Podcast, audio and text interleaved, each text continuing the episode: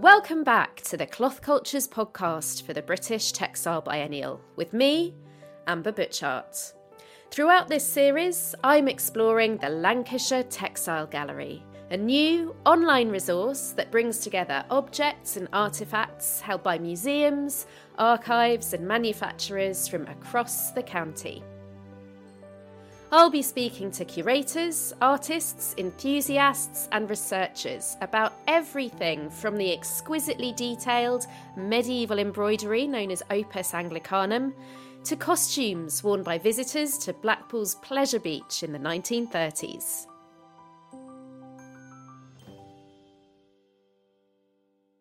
And Blackpool is exactly where we find ourselves for this episode, and I, for one, could not be happier. I was delighted to speak to Caroline Hall from Showtown, Blackpool's new museum of fun and entertainment, about seaside modernism and the intriguingly named Yama Yama suits.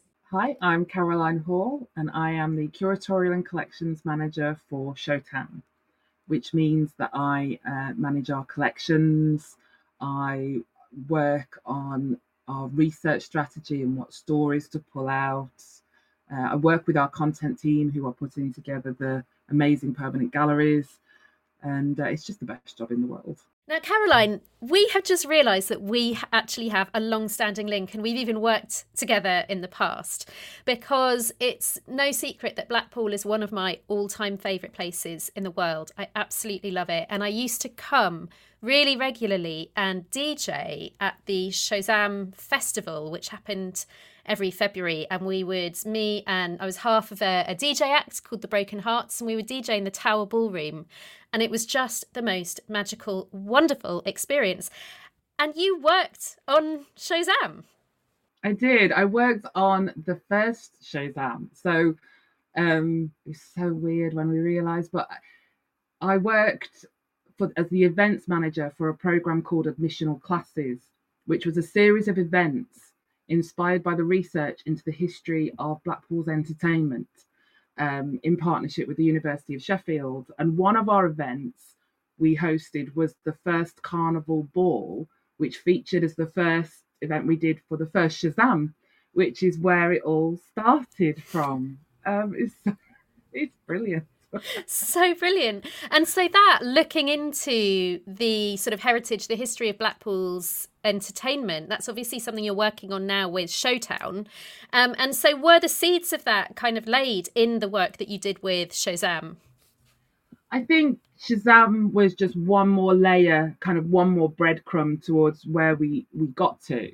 It was the kind of culmination of a movement in Blackpool that had already started. I mean, there is a group of people, there is a community within Blackpool that have worked hard for a long time to shout about Blackpool's history and heritage and promote Blackpool's history and heritage and preserve it. And and that kind of grew and grew and to the point where Blackpool launched its first heritage strategy, which was a lot later than the rest of the country. It was late on the heritage bandwagon. And at the launch of that um, strategy, a conversation came for the project this admission all classes project. And then that happened, which really grew a swell of community support and really engaged people. And then uh, kind of alongside that, Showzam grew out and admission all classes participated in Showzam and more things happened. And it did, it just created this real awareness of how special Blackpool's entertainment history is. And it really is. It really, really is. It really is. I just love visiting so much at all of the different areas. At the Winter Gardens, so beautiful. Blackpool Tower is one of my favourite places in the whole world. There's just so much to do there, and it's just all so beautiful. I love it so much. So much to work with. Can you share a bit about what we can expect to see at Showtown? Um, yes, it's going to be. It's going to be amazing. I mean, I would say that I'm biased, but it's going to be amazing um, because uh, the museum will be family friendly fun experience. Families and children is really, really important to us.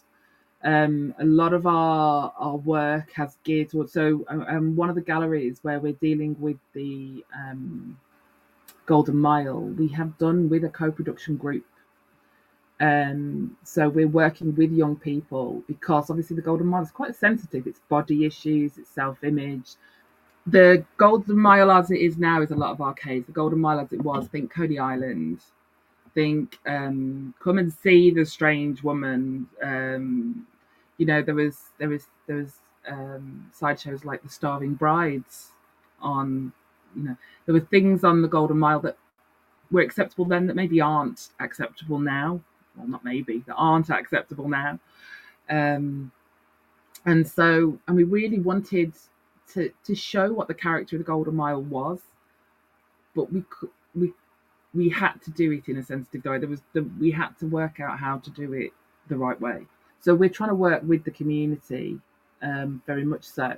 Um, our dance, you know, we did a major dance project called Get Dancing, which is still out there. People can learn it, and we created a new Blackpool novelty dance uh, so we worked with a uh, an artist to create a new piece of music based on uh, a piece of music from the 1930s called the Blackpool Walk, which was a novelty dance at the time just after the Lambeth Walk came out.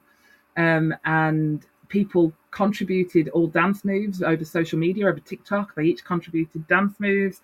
And then we worked with local choreographers to put that together to create a new novelty dance. So, um, you know, th- this being a museum of Blackpool, but for Blackpool and the lo- and the visitor is really really important to us. It's really really important that local people feel that their voice is there. We've got uh, a main permanent exhibition space which has five themes. We have five permanent galleries.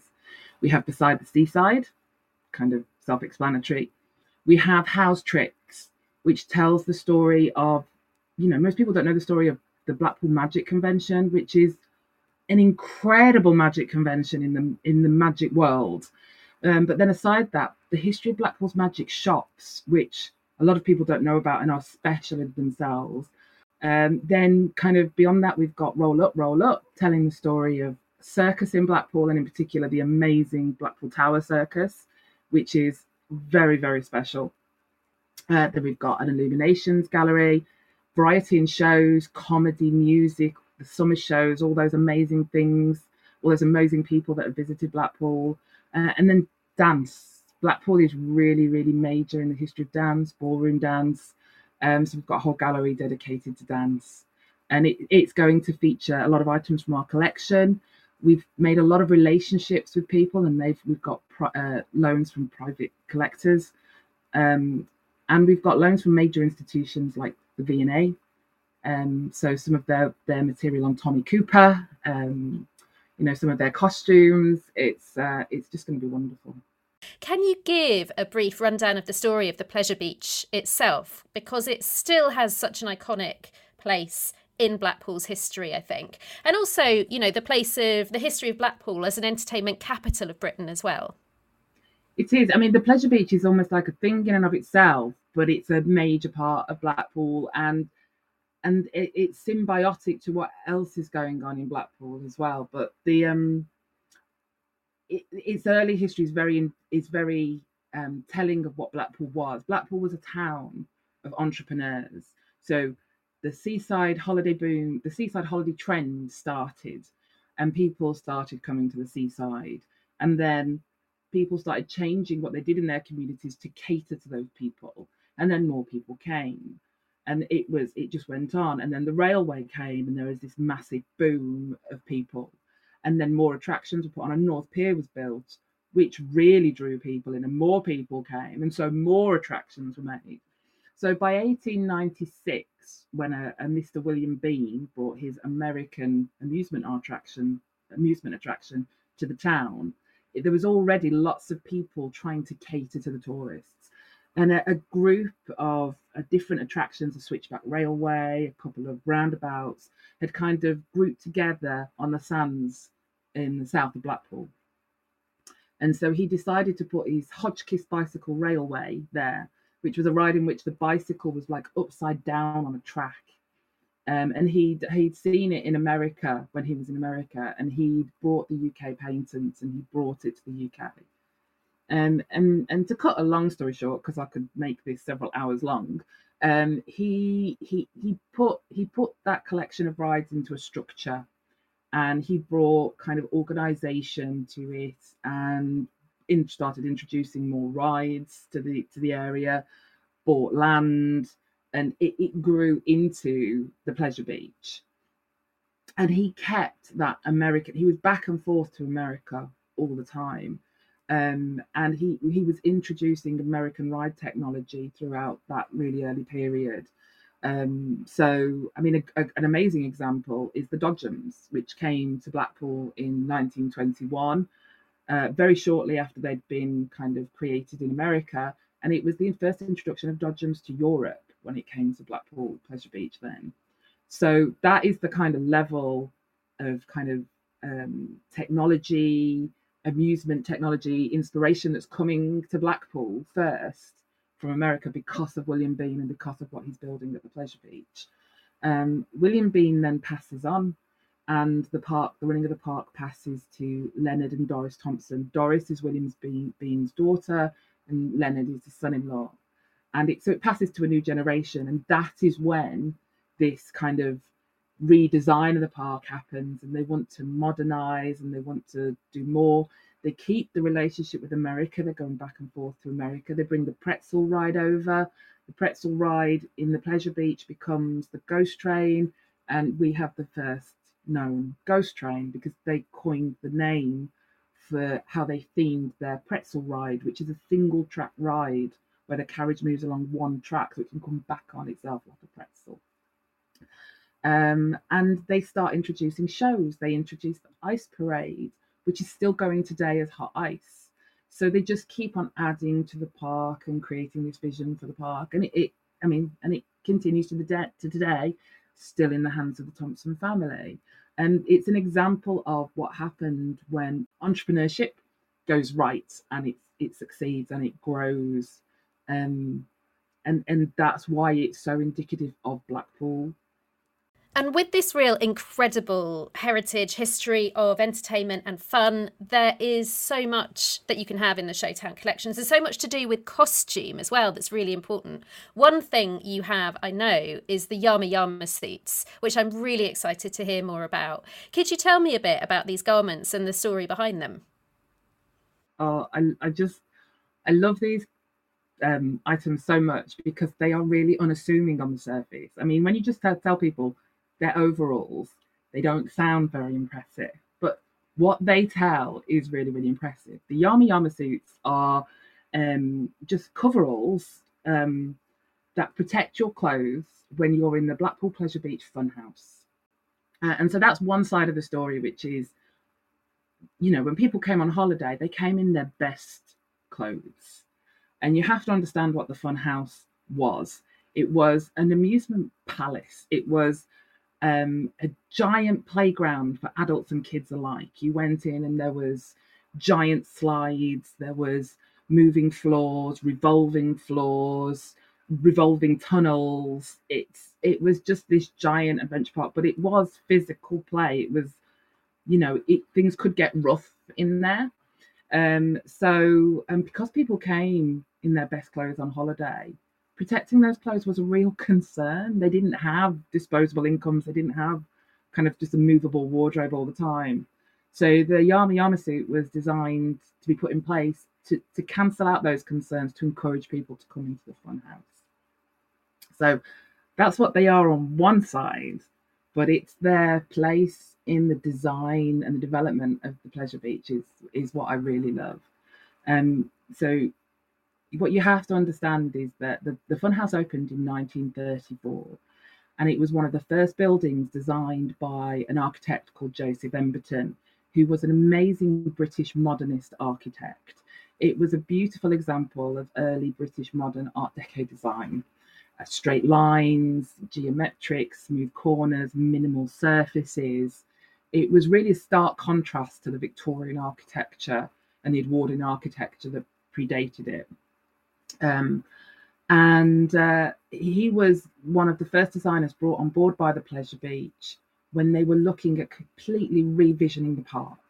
And they were they were looking at the whole park, and they weren't just looking at architecture; they were looking at the internal design, the signage, the graphic design, the colours, the menu design, the the, the uniforms that people wore, they they were trying to transform the whole park. And it took, you know, a good 10 years. They were moving through this, but the funhouse was one of the early kind of holistic approaches to this. So Joseph Emberton designed the building, uh, Charles Page, the American amusement designer, designed the mechanics of the inside of the building. But the whole thing, the interior design, the costumes, the Yama Yama suits, they were designed as a whole. So when you look at those Yama Yama suits, you're looking at this modernist vision, this visual identity that the park was was creating for itself and for the people. You know, this is high design, and this is the everyday working class people coming on holiday to Blackpool that would be wearing it. So it's just, it just says so much. I absolutely love that idea of them being coveralls that people can put on over their best holiday clothes while they go to the fun house. It's just wonderful. Can you describe the Yama Yama suits in detail? Like what kind of colours, what kind of silhouette are we talking about here? It's it's interesting because the two things are juxtaposed. So the silhouette, imagine your bog standard kind of warehouse overall coat. It's like a but instead of buttons, it it wraps over. So it's like a, a wrap over one. But actually, when you look at it, every panel of the Yama suit, Yama Yama suit, is a different color. And each Yama Yama suit has a different color palette. So you can have yellow on the left, blue on the right, a red collar. Uh, one of the belts for the wraparound is brown. One of them is green.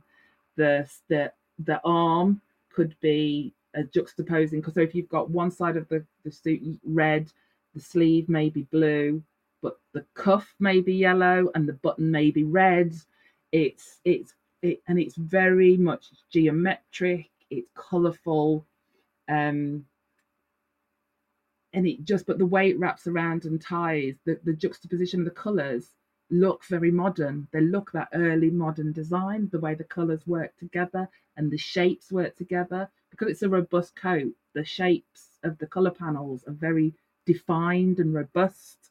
So it's a very bold outfit. It is a very bold outfit to put on.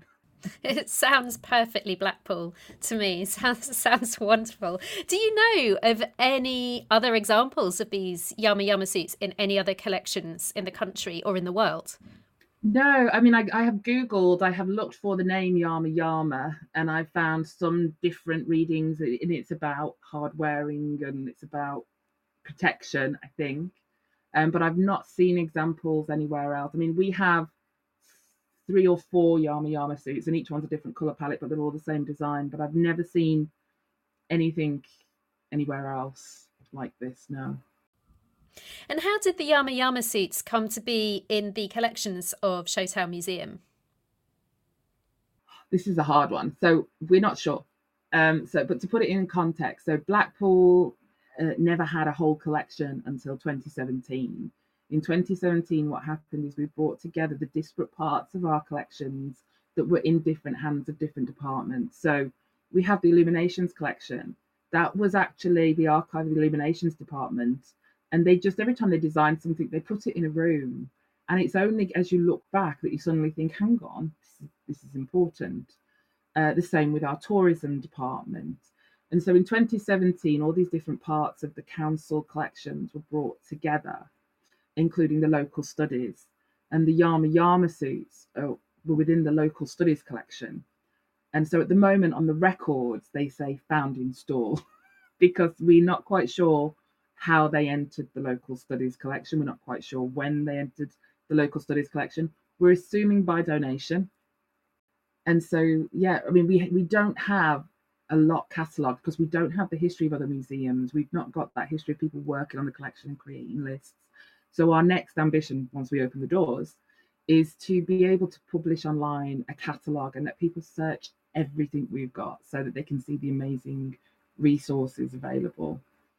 Amazing. Now, what other items of costume or fashion can we expect to find in the Showtown Museum collections? Oh, it's exciting. Um, a lot of um, stage costumes, a lot of dance costumes, ballroom dresses, uh, tuxedos, um, uh, uh, magic outfits with the the associated compartments, etc. Um, tricks, props. You know, it's hard to talk about them without giving things away. hats. I mean, we've got amazing in the collections. We've got amazing circus headdresses. So the circusettes in the circus, they're all bejeweled crowns with feathers, and um, I mean, it's it's not all that side of things. There's the other side of things as well.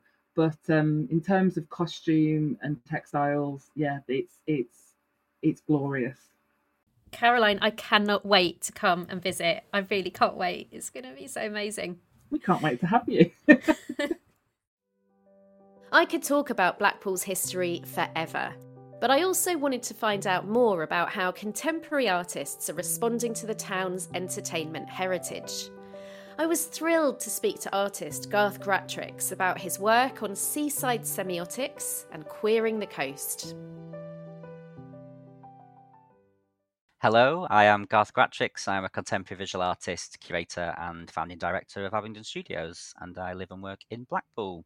I've been finding out more about the fantastic Yama Yama suits at Showtown Museum, which were worn by guests to the Pleasure Beach in the 30s. What's your earliest memory of the Pleasure Beach? I mean, the most immediate um, memory for the Pleasure Beach is a ride called the Steeplechase, which I believe is still there, and it's absolutely terrifying. Even as an adult now, it's terrifying. It's basically a lot of horses that overlean with your body weight round corners up in the sky. God knows what health and safety officers were around back in those days in the early 80s, well, late 80s, early 90s. Um, but for me, it was about this kind of this the different scales of intimacy that a child or a family can access together. So there's that really moment of that kind of inclusion of spectacle from teacups in terms of this quintessential quaintness of amusements, and then this into the big one and these astronomical things that really change a landscape. Um, so I think that I date that kind of, I suppose, a bit like an etymology of progress and play is is something that I think of when I explore the pleasure beach, but also Blackpool as a wider destination, I suppose. I absolutely love that. I've been on the steeplechase, love it. Uh, I also particularly love the Tunnel of Love, which dates back to about 1904 or something, I think. Yeah. Amazing. Yeah. So beautiful. Now, how does Blackpool's entertainment heritage feature in or inspire your work? Yeah, it's interesting because I suppose when I approach Blackpool, it's almost about um, a reaction, and a response to a place that I originate from. So with that, it comes with levels of extraction, um, investigation, um, queering are all things within my practice that I'm interested in. So from a heritage level, I often have these open questions of, well, what's the future heritage that's required for queer voices in a town like Blackpool? Which then, as a result of having that type of provocation or thinking internally, you then have to externally excavate history as it is now and the types of readings or the iterations or the archives that exist. So for me, what I think of in terms of Blackpool's heritage is this constant spirit of collaboration between buildings, between land and sea, these parallels that happen in our decisions to come um, momentarily for periods of rest or, or reinvention. Um, and then there's that nature of when I think about queering, it's that how you read into material um, that you are afforded access to. Um, so I think that there, in terms of heritage, questions around access of visual language, seaside semiotics, this is all things within kind of heritage that we can start to store and continue to grant access to in terms of artists or the general public or communities. Um, and then there's something there in terms of heritage and the types of tropes that happen by the coast in towns like Blackpool and this resorting in Britain um, or England or the United Kingdom. Um, however, the government wants to name us at the moment, I suppose.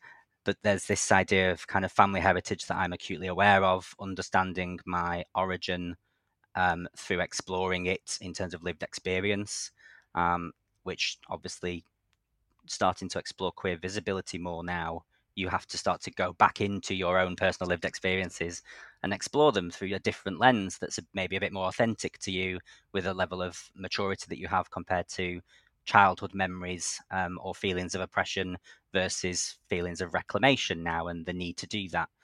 Um, so tropes like the clown and the stripe and the, these types of personas and aesthetics very much within the heritage of Blackpool is something I tend to incorporate in my work. I grew up at the seaside and live in a seaside town now. I love Blackpool. Blackpool is genuinely one of my favourite places in the world. And I'm really interested in your work that you've just described, especially, you know, queering the coast as well as the materiality of the beach as well. So I'd love to hear more about some of your works and projects that explore these areas. Can you tell me about many splendid things? So, many splendid things within my, I guess, oeuvre is always a nice word to uh, throw out. It's not often you get to throw that word in into a conversation. so my oeuvre to date very much incorporates um, a way of thinking that's quite literally titled "In Collaboration with." So many splendid things was one of the coll- one of the collaborations that I've done in the last three years. I've done eight collaborations with um, queer artists who all identify different to me. Um, and for me, it's about a professional decision to continue to stretch and challenge what I think my work does um, for me and other people. The impact of placing objects or experiences through installation or sculpture and what that does for other people and how they might look or perceive that work in any given space. Um, so Many Splendid Things was with James William Murray, who is a queer artist who's based in Brighton. So when we think of the coast, we can't really club it all together. We have to be acutely aware of total um, class divisions based on geography. There are north and south, north and south divides. There is divisive language around the coasts and what parts of the coast get access to affluent opportunities or education, and what others merely provide spectacle of entertainment, like a service provider. Um, so there's that. There was those conversations, and then it was about as artists that live in that that dynamic kind of proud and problematic problematic scenario it's well what do you do with that other than just represent that and talk about that? You know that's not necessarily the artist's responsibility. There are many other people that have to explore that. So visually it's about exploring how you reduct or reduce um, the weight of all that thinking into something that might be more minimal or camp in its in its for me in terms of blackpool there's a lot of taking out of the density and looking anew at more of a minimal or formal inquiry around the seaside.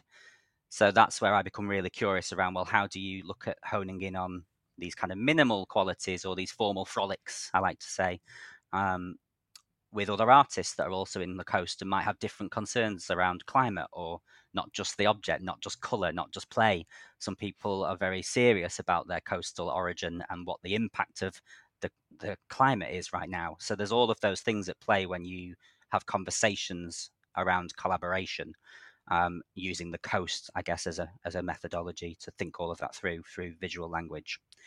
So I will answer the question. I'm getting there. Many splendid things um, is a title that's borrowed from um, an essay written by Susanna Paasonen, and the title of her essay was called which I do have in my brain. It is literally called Many Splendid Things Sexuality, Playfulness, and Play. And it was an essay that she wrote in 2017. So we talked a lot about playfulness and the coast as a destination for play. And we looked at kind of playfulness in the context of this kind of sensory openness and curiosity that's required when you go into a space that invites you to think about play and this kind of zest for variation and improvisation um, when you present a space that maybe is more sparse than what's expected in a coastal town. Um, so it invites collaboration of an audience as well. And that's what I really like about minimal or formal work in the way that it, asks us to look at coding of lived experience rather than just representation of lived experience um, through the documentation of the body. Um, and then in that, ironically, it reduces the information you have access to, but it also opens up choice as to what you follow or where you where you cruise that space. So we talked a lot about how art can act as a cruising ground um, in the way that we reinterpret historical or heritage behaviors of queer people as well. in terms of how we explore safety through coding and image, um, as well as safety through where we might go to meet others or converse and discuss ideas, whether based around desires of sex or desires of symbols and semiotics. So there was there was all that at play in this very formal um, display of a few things, and to which mine was a beach towel that touched the floor, and then the whole floor um, kind of bled out in the in the color that matched that beach towel. So it started to look at how a singular object can create an installation. Now, I'd love the use of beach towels in your work, uh, such as you just mentioned. And, and for me, of course, this combines coastal life with textiles and all of those explorations that you've just kind of gone into as well especially i love what you're saying about that idea of play that idea of resorting and of course the real kind of class histories and class stories that are still very present uh, in so many coastal towns so your beach towels when did you start creating these and can you tell me a bit about your shy girl series so i started to create the shy girl beach towel series um, to which there's a collection of nine now. I started that in 2019. Um, and the origin of that was, I suppose, looking at the history of my work to date before a, a landscape that was, you know, impacted by COVID, um, before there was a removal of spaces to work of a larger scale, or maybe building and constructing larger installations.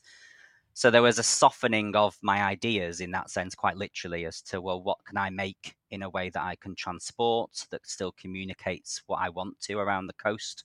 And those kind of inquiries that I have of an artist and those questionings of place that I have. So it was again about reappropriating an existing object in the way that we reappropriate language um, in terms of reclamation and use as well. So for me, the Shy Girl beach towel, the Shy Girl is literally a paint color from a DIY store which I have this kind of collection that I've picked up over the years of I don't know I don't understand why I'm seeing these words in everyday society still, particularly in these spaces of, you know, very much I guess sweeping generalizations, but heavily machismoed in those spaces in terms of um, the male. Um, and then I go in and have all of these innuendous conversations purely because I'm slightly camp in my you know i'm from i am from where i am from. Um, even when i'm trying not to there's always some innuendo or kenneth williams isms that come out in when i speak to people. So even in diy shops i'm saying oh what wood have you got today fellas? Um, and i just can't help myself. So i've then found these paint colors that i was like shy girl girly girl um, pouty girl. It's like, why are all these pinks so gendered? Which we know like colors and gender, and that's not necessarily a great thing. Um, but then there were all these other colors like Fairy Festival, and I got fascinated with we might paint a child's bedroom in the color Fairy Festival and use that word fairy, but it's also quite a derogatory and and shaming word that's been applied to the queer community over the years but then we reclaim it and we're all fairies on you know parade day and pride and so there's this kind of constant level of play and, and problematics of language when we look at kind of queer culture. So I all the Shy Girl series are named based on these found paint color specifications, and then they inform the compositions of each of the beach towels. So some of the beach towel full titles, Shy Girl is the introduction of the whole series, but then each towel has a full name.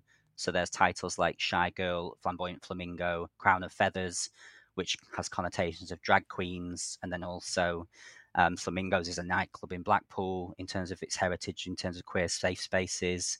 So there's these extracting language, but splicing them with a sensitivity and a connection still to where I'm from, and the the kind of commu- I guess the social act I want to do in a kind of homage to Polari as a queer kind of hidden language too, because um, it isn't that, but it's take it's inspired by.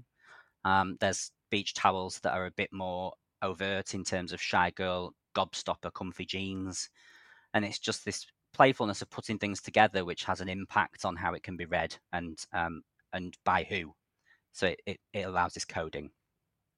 So that's the beach towels in that sense is what I, I worked with this rule of nine in my work. Um, I have this kind of provocation of nine inches apart together away repeat. So the stripe in how I look at nine inches, the stripe in how I look at compositions using this color language, um, forms heavily in the beach towel series, and I suppose was the first time that those things all came together in one object.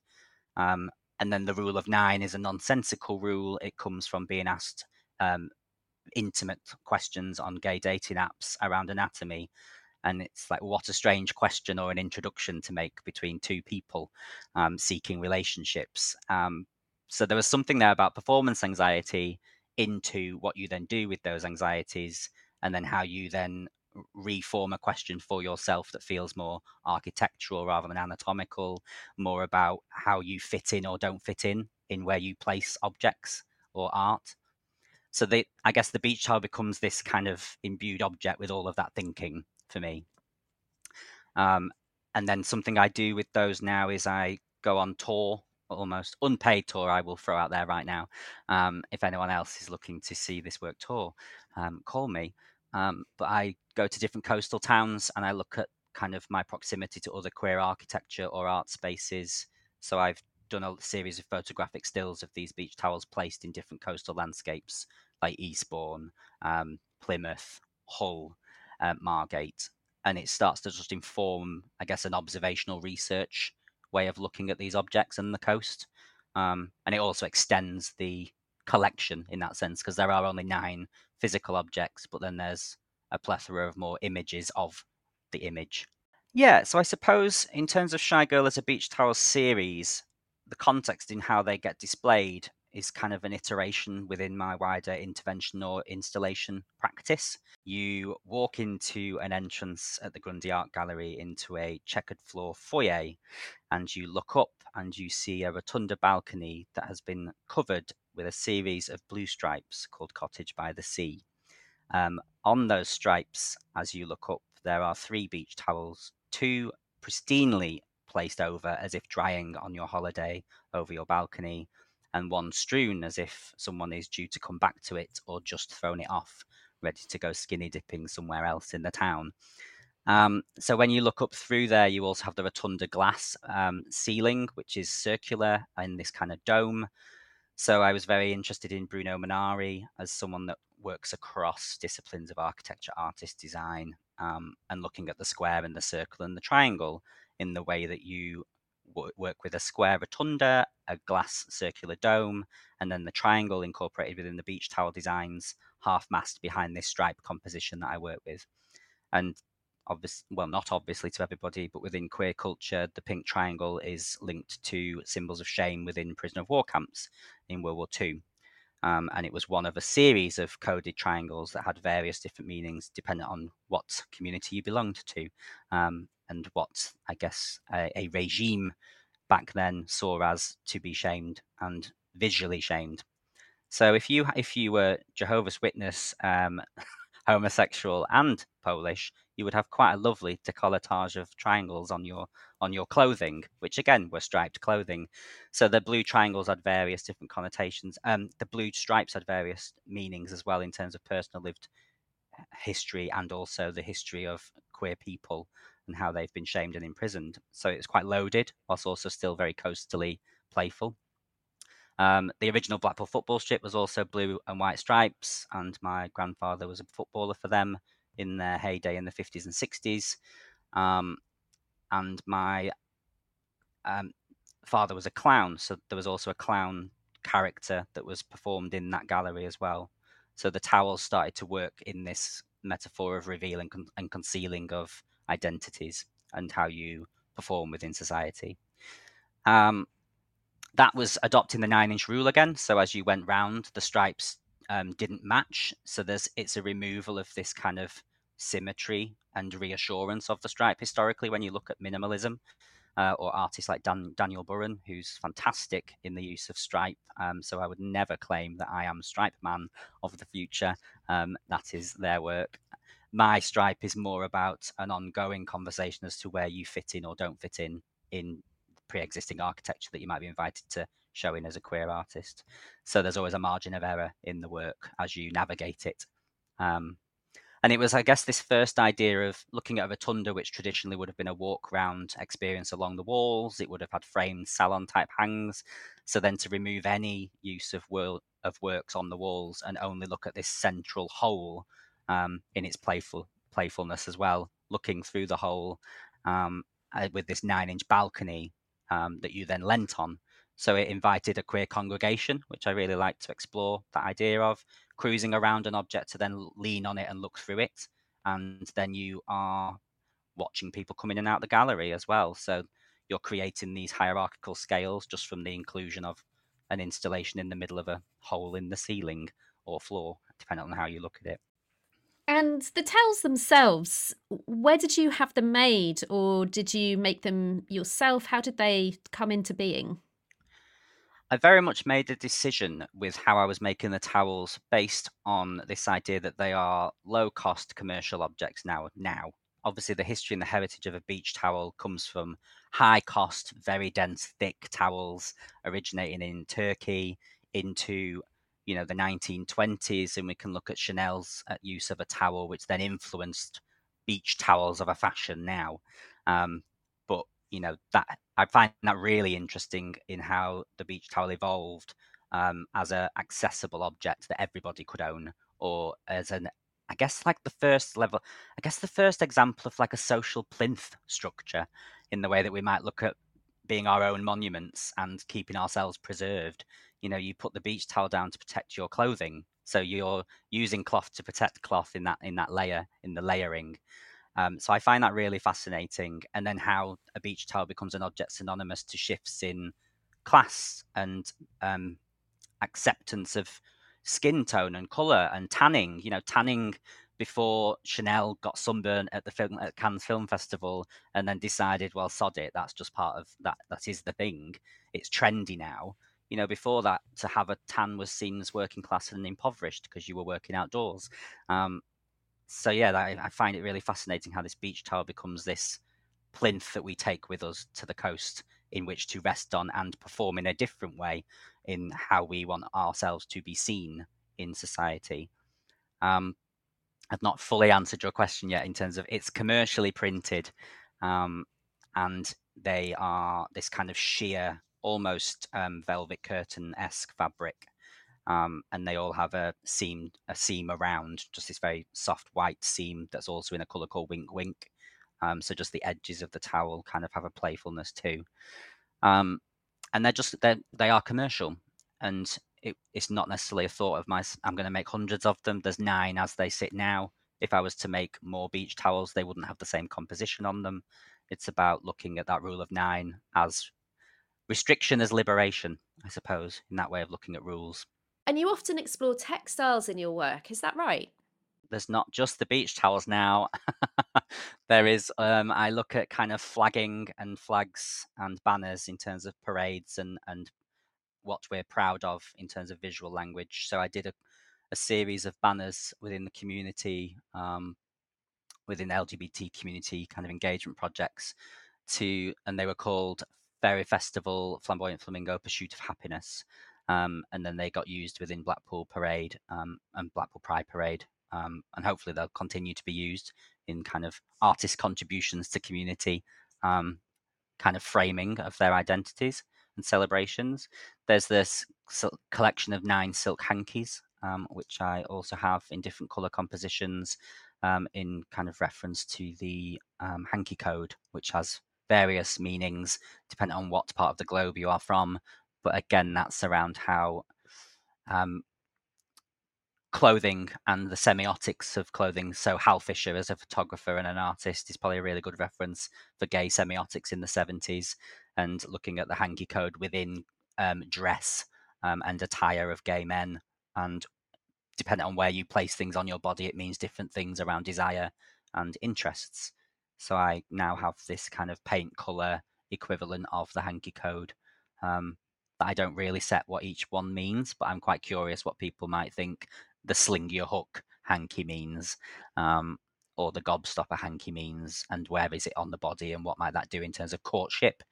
Um, and that's something I'm curious about at the moment as well. Can you tell me a bit about Abingdon Studios and especially the We're Still Here project? So, Abingdon Studios um, was the first um, visual art studio and project space to open on the Lancashire coastline.